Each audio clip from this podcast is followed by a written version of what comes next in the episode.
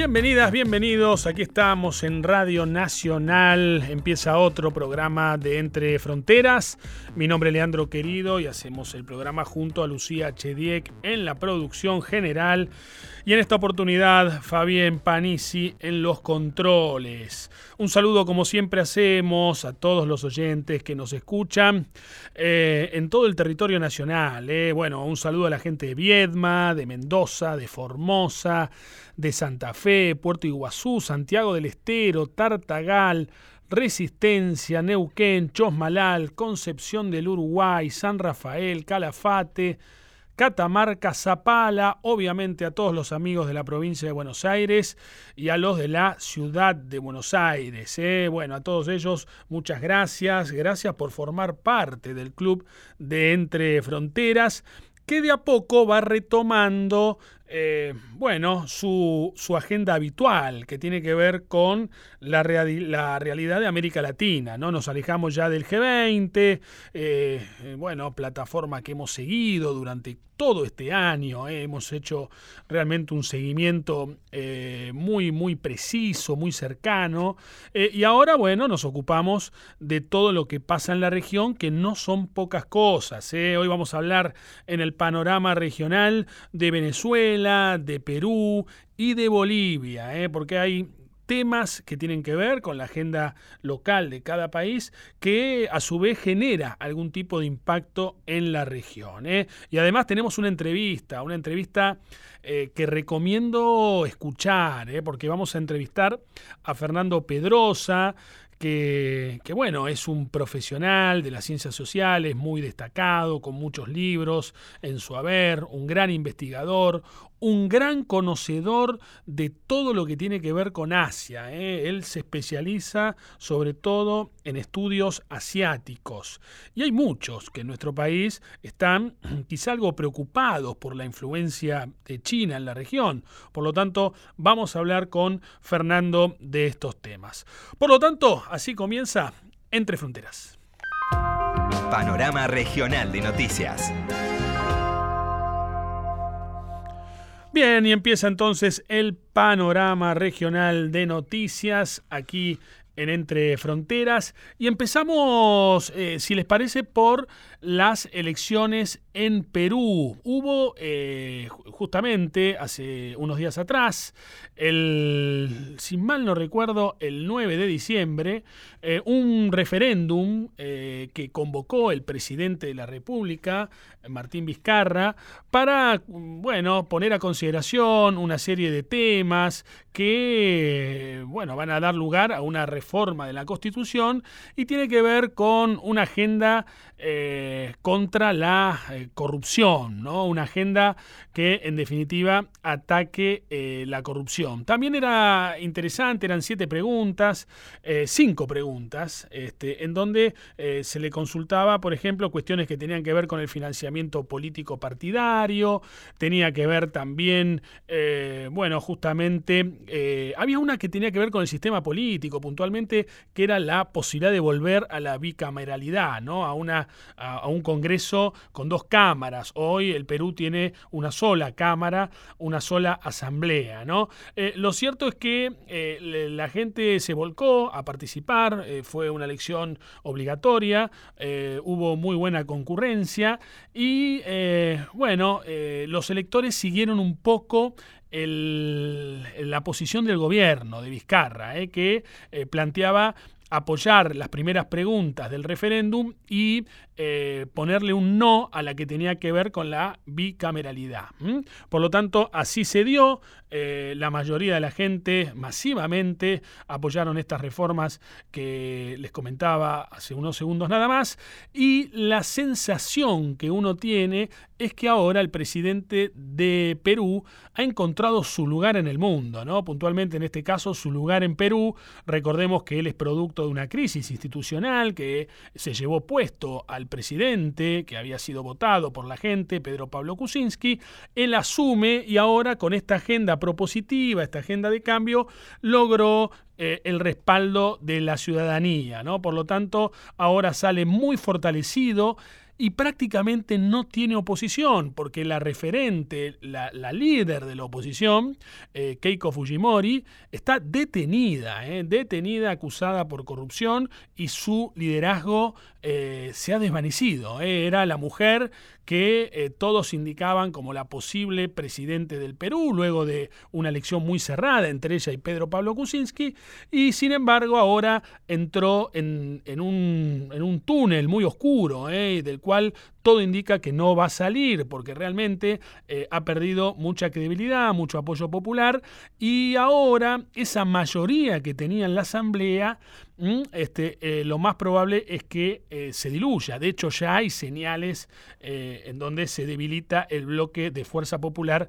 el partido de Keiko Fujimori. Por lo tanto, Martín Vizcarra ahora sí encuentra su lugar en el Perú y habrá que ver entonces cómo sigue esta situación, esta realidad durante todo el año que viene. Por otro lado, también hay información que tiene que ver con lo que pasa en Venezuela, ¿eh? porque han aterrizado bombarderos, eh, aviones nucleares, bombarderos nucleares en Caracas. Eh, fueron ejercicios este, militares, tiene que ver esto, o por lo menos así fue anunciado por el régimen de Maduro y por el ministro de Defensa bueno, este, justamente Padrino López, eh, que es un hombre muy fuerte, eh, del entramado eh, más íntimo del poder de Venezuela. Hay tres hombres, Nicolás Maduro, Diosdado Cabello y Padrino López, ¿no? que anunció que tiene que ver esto con intercambio militar, con apoyo militar y con una defensa de la soberanía con una defensa de la soberanía de Venezuela. Esto, eh, de más está decir, generó eh, mucha, pero mucha incertidumbre, en Estados Unidos, Mike Pompeo, el secretario justamente de Estados Unidos, aseguró que el gobierno de Venezuela y el de Rusia son corruptos y que malgastan los fondos públicos eh, y acaban con la libertad mientras la población sufre. ¿eh? Luego viene una réplica también del gobierno de, Rusia, justamente diciendo que, bueno, el presupuesto militar de Estados Unidos es tan alto que podría terminar de aplicarse este presupuesto en África con la pobreza y el hambre en África, ¿no? Entonces, estamos ante una situación muy, pero muy particular que nos remite, nos, nos lleva a esa crisis de los misiles en Cuba. Todos recordarán, porque de hecho hay también grandes películas que justamente evocan este momento tan particular que se dio en 1912, cuando la inteligencia norteamericana descubre a través de algunas fotos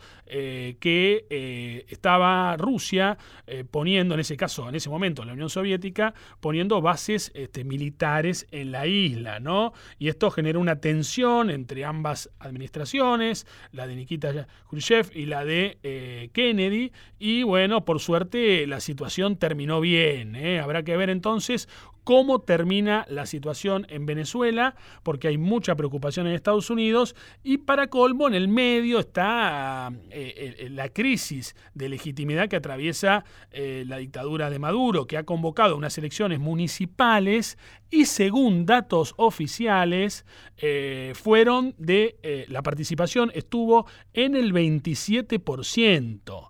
Es decir, imagínense ustedes, si eh, el oficialismo, que hoy es un apéndice, no digo la autoridad electoral, que hoy es un apéndice del, Ejecutivo, en este caso de Nicolás Maduro, eh, dice que participó el 27%, lo más probable es que haya votado mucha menos gente y así fue reflejado por eh, lo que hizo la oposición, eh, que mostró fotos de centros de votación absolutamente vacíos. Y por último, como mencionamos, nos vamos a Bolivia porque hay un, una situación de inestabilidad política, de ingobernabilidad que podría crecer. Esto tiene que ver con intención de Evo Morales de presentarse em, eh, nuevamente en las elecciones de octubre del año que viene, elecciones presidenciales. Él estaba impedido constitucionalmente, buscó algunos recursos, eh, sobre todo en la máxima autoridad judicial eh, de, de, Bolivia. Luego el Tribunal Electoral sufrió algunos cambios, renunció la titular de la autoridad electoral. Esto generó también mucha incertidumbre y muchos rumores. Lo cierto es que la autoridad electoral avaló la candidatura de Evo Morales y ahora la oposición empieza a, eh, bueno, a reunirse, todavía no detrás de ninguna figura puntual, pero lo cierto es que el no empieza a ser un movimiento político eh, que eh, lo tiene obviamente a Evo Morales en la mira. Hubo incidentes graves, quemaron en estos días el Tribunal Electoral de Bolivia en protesta por la candidatura de Morales. Y la verdad es que esto genera una gran incertidumbre, ¿eh? porque eh, lo cierto es que Evo Morales no está pasando su mejor momento. Cuando abrió el grifo de la participación con el referéndum, eh, justamente perdió, perdió, ganó el no, y este, Evo Morales desconoció este, este, triunfo del no. Su vicepresidente Álvarez Linera dijo que eh, se trató de un empate cuando en realidad había ganado el no por, por algunos puntos. Eh, lo cierto es que la crisis en Bolivia entonces eh, ingresa, va a ingresar seguramente en los primeros meses del 2019. Recordemos que a fin de año, a fin de octubre del año que viene, habrá elecciones. Cerramos el panorama regional de noticias y en Entre Fronteras seguimos de esta manera. Entre Fronteras, modo G20. Entrevistas. Bien, aquí en Entre Fronteras pasamos a la entrevista del programa de hoy. Eh, vamos a hablar con Fernando Pedrosa, que es profesor de la Universidad de Buenos Aires, historiador, investigador, un gran conocedor de, eh, de, la, de, Asia, eh, de los estudios que tienen que ver con, con Asia, autor de varios libros también. Fernando es un amigo aparte, ¿no? Digo, un gran profesional, un gran académico. Fernando, quería consultarte porque este programa viene siguiendo o, siguió durante todo este año al G20, ¿no? Digo, y ahora, bueno, ya esta plataforma ha dejado de eh, funcionar en nuestro país, seguramente el año que viene se va a realizar en Japón. Y, lo que yo te quería preguntar, porque no lo hemos abordado del todo, eh, eh, tiene que ver un poco con la influencia de Asia, ¿no? En, el G20 hay algunos países realmente muy influyentes que forman parte del G20, y vos como especialista me gustaría tener un poco tu, tu visión, ¿no? ¿Qué deberíamos saber? Con relación a este, a este tema? Bueno, como vos decías, eh, bueno, sabes que estamos viendo etapas muy eh, inciertas, una transición donde el poder global está transfiriéndose en gran parte de Occidente Oriente, ¿no? Entonces en ese punto surgen nuevos actores cuyo eh, el más importante sin duda es China, ¿no? eso se vio en el G20. Pero también empiezan a aparecer otros actores como India, en el caso del G20 Indonesia, y también estuvo Singapur. Claro. Eh, en este caso como presidente de lo que sería el Mercosur asiático, que es el ASEAN, ¿no? Eh, pero que también eh, Singapur, a pesar de que es un lugar muy pequeñito, tiene mucha importancia como un, un, lugar de, servicios financieros crucial de la zona, ¿no? Yo diría que lo que ocurre en este momento es, que esa zona está creciendo mucho económicamente y está empezando a, decir que las reglas de juego que estaban organizando el mundo hasta este momento en función de Europa y Estados Unidos, eh, necesitan hacerse eh, algunos cambios. Porque ahora viene un nuevo actor con un nuevo poder que va a jugar el juego desde un lugar de fuerza y necesita una corrección de esas reglas. Y esto es lo que encarna principalmente China con respecto a Estados Unidos, ¿no? Claro. ¿Y qué tipo de características? Porque claro, siempre nos concentramos en China, pero vos mencionaste a la India, Indonesia, Singapur. ¿Qué, qué cambios de reglas le proponen al sistema económico y político mundial? Bueno, para darte dos que son las que estuvieron quizás más eh, en el candelero, una tiene que ver con el medio ambiente, eh, con la relación entre la producción y el medio ambiente, la otra tiene que ver con el tema de las tarifas de, los aranceles eh, tarifarios, y yo te agregaría que además también tiene que ver con eh, cuestiones culturales, con la democracia, tiene que ver con la religión, tiene que ver con un montón de otras cuestiones que ya no, no, no tienen, no son reuniones entre Inglaterra, Francia, Alemania, posiblemente Rusia y Estados Unidos, ¿no? sino que en este momento hay otros factores que tienen otra forma de vincularse con el territorio, con la religión, con el dinero, con el comercio y con la democracia. Eso es un tema que a vos te interesa mucho, es en particular, ¿no? La organización de los sistemas políticos eh, nacionales. En el caso de Asia son muy diversos y muchos de ellos eh, si uno los mira desde, cierta posición principista, eh, bueno, no llegan a satisfacer los mínimos indispensables que exigiríamos en nuestra región, ¿no? Claro. El otro día en Radio Nacional entrevistamos a Jorge Castro y él nos decía que bueno, que en realidad el, sistema totalitario chino tiene que ver en realidad con una cultura de, muchos años, digo, como, como que justificaba un poco eh, el sistema político chino, ¿no? Digo, em, ¿es impensada una democracia eh, en, estos países, yo qué sé, en, eh, en China puntualmente? Digo, vos que estudiaste el tema, digo, ¿realmente tiene que ver con una cuestión cultural o es un sistema de control político eh, que, no deja obviamente eh, desplegar algunas, algunas cuestiones que tienen que ver con democracia, elecciones, etcétera?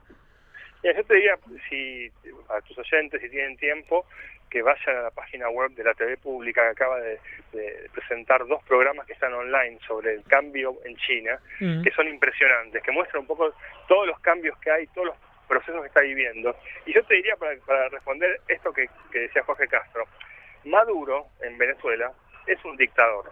Es un tipo que atrás de él no hay ninguna formulación ideológica, ninguna tradición milenaria, hay ambición de poder desmedida y, mucha falta de, ética en cualquier sentido. Eso no es China. Eso, eso tiene que quedar claro, que no, es, no es lo mismo, ¿no? Eh, China exige, me parece a mí, eh, primero entender qué está pasando, estudiar, vincularse desde ese lugar eh, para después poder hacer algunos diagnósticos precisos, porque vos, nosotros más que para juzgar, necesitamos entender para convivir con ellos, porque lo que se viene es una presencia muy fuerte de ellos en, el escenario mundial y en nuestro caso como país, ¿no? Entonces, yo te diría que atrás de China efectivamente hay, hay tradiciones, hay sociedad milenaria, con valores, con formas de ver el mundo. Ellos eh, mismos creen que tienen un sistema democrático. Eh, entonces, eh, y atrás hay, hay mucho para leer y evidentemente, por un lado, uno debería ponerse en una postura racional desde donde exigir algunos mínimos, pero al mismo tiempo desde donde entender que hay sociedades que también tienen formas diferentes de, de, organización, ¿no? Claro. Ahora, Fernando, y esa clase media que va creciendo en China, ¿no? A partir del crecimiento general del país en términos económicos.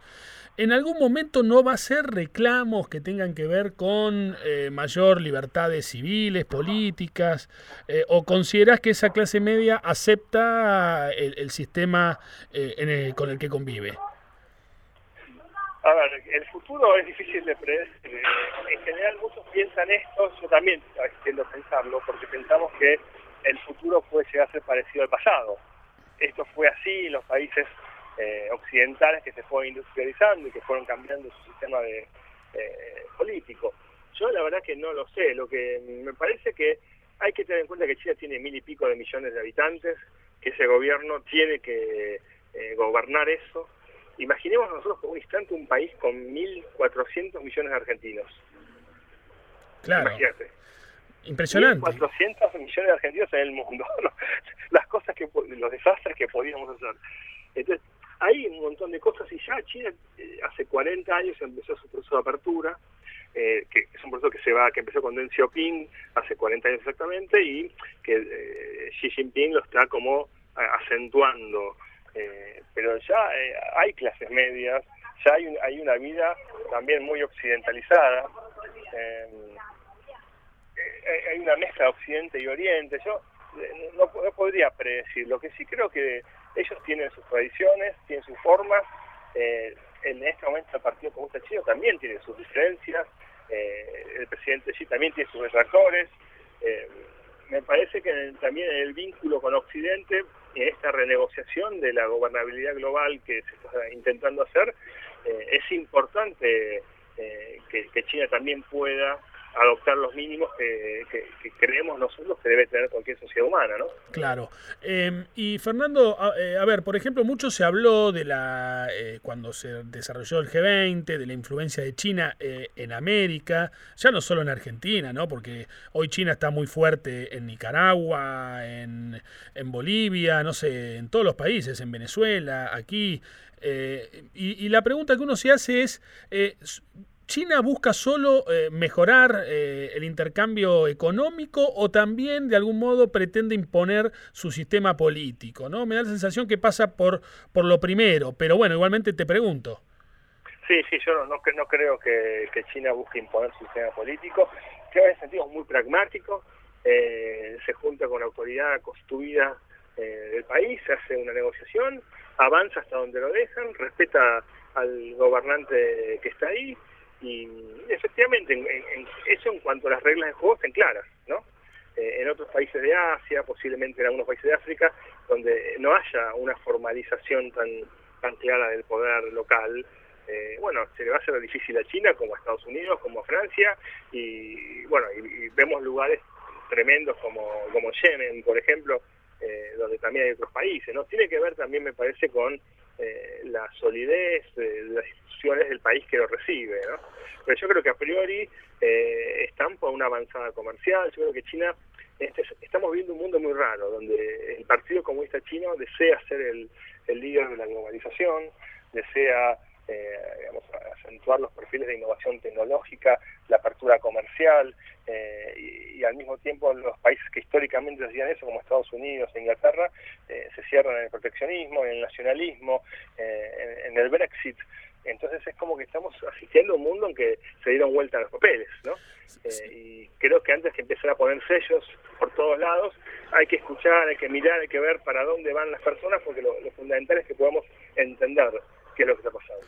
Interesante, muy interesante. Estamos hablando con Fernando Pedrosa, profesor de la UBA, historiador eh, y un especialista en Asia. ¿no? Em, salimos un poco de, China, eh, Fernando, porque hablamos de India, de Indonesia, Singapur. Eh, es como que ahí hay un, hay un mundo, ¿no? Es decir, la Argentina es como que necesariamente va a, a, necesitar, ¿no? Digo, un vínculo comercial con estos países. Digo, podrían ser enormes oportunidades, ¿no? Sí, estamos hablando de países con muchos millones de habitantes, o sea, con mercados internos, con mano de obra, con universidades muy poderosas, ¿no? Pensemos que las universidades de Singapur, por ejemplo, de Malasia, de Tailandia, son muy importantes en, el mundo, eh, y por lo tanto parece que Argentina ya tiene un vínculo eh, comercial importante. Hoy los países de la ASEAN, que es este, el Mercosur asiático, eh, es el cuarto cliente de nuestro país.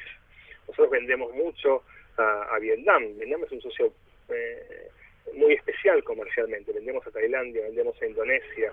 Eh, entonces me parece que, que ahí ya, está existiendo esa relación, aunque socialmente, culturalmente, políticamente, todavía no se, no se nota.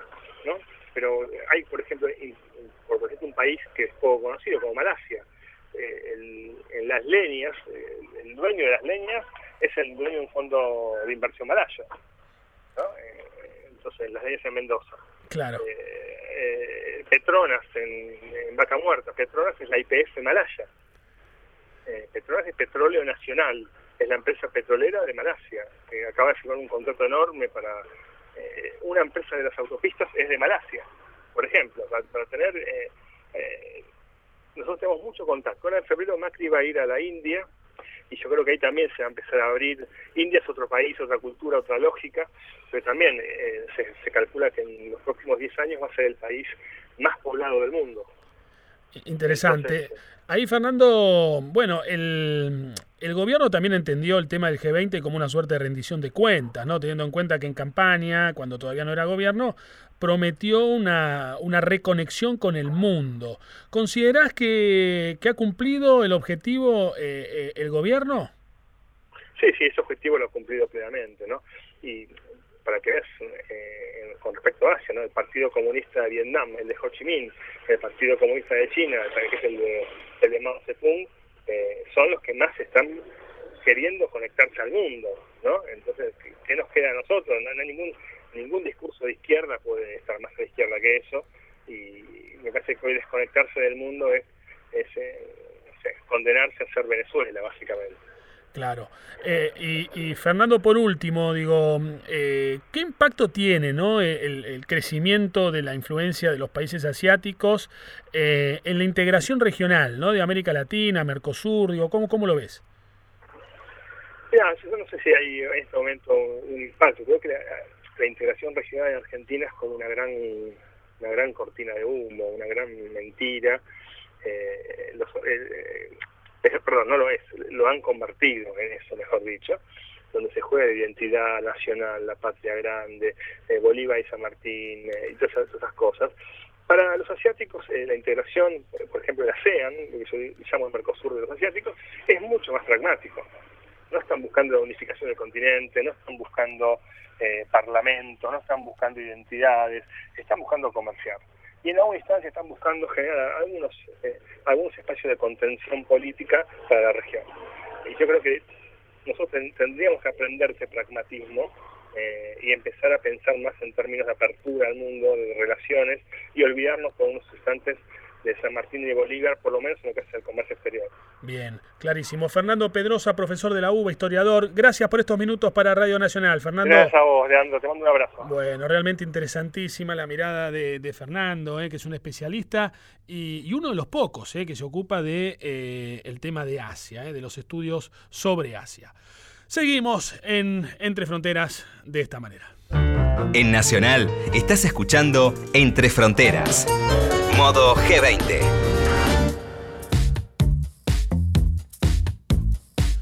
Bien, se nos va otro programa de Entre Fronteras aquí en Radio Nacional. Gracias Lucía Chediek, gracias eh, Fabián Panisi, gracias a vos por escucharnos. Si te parece, nos reencontramos la semana que viene. Chao.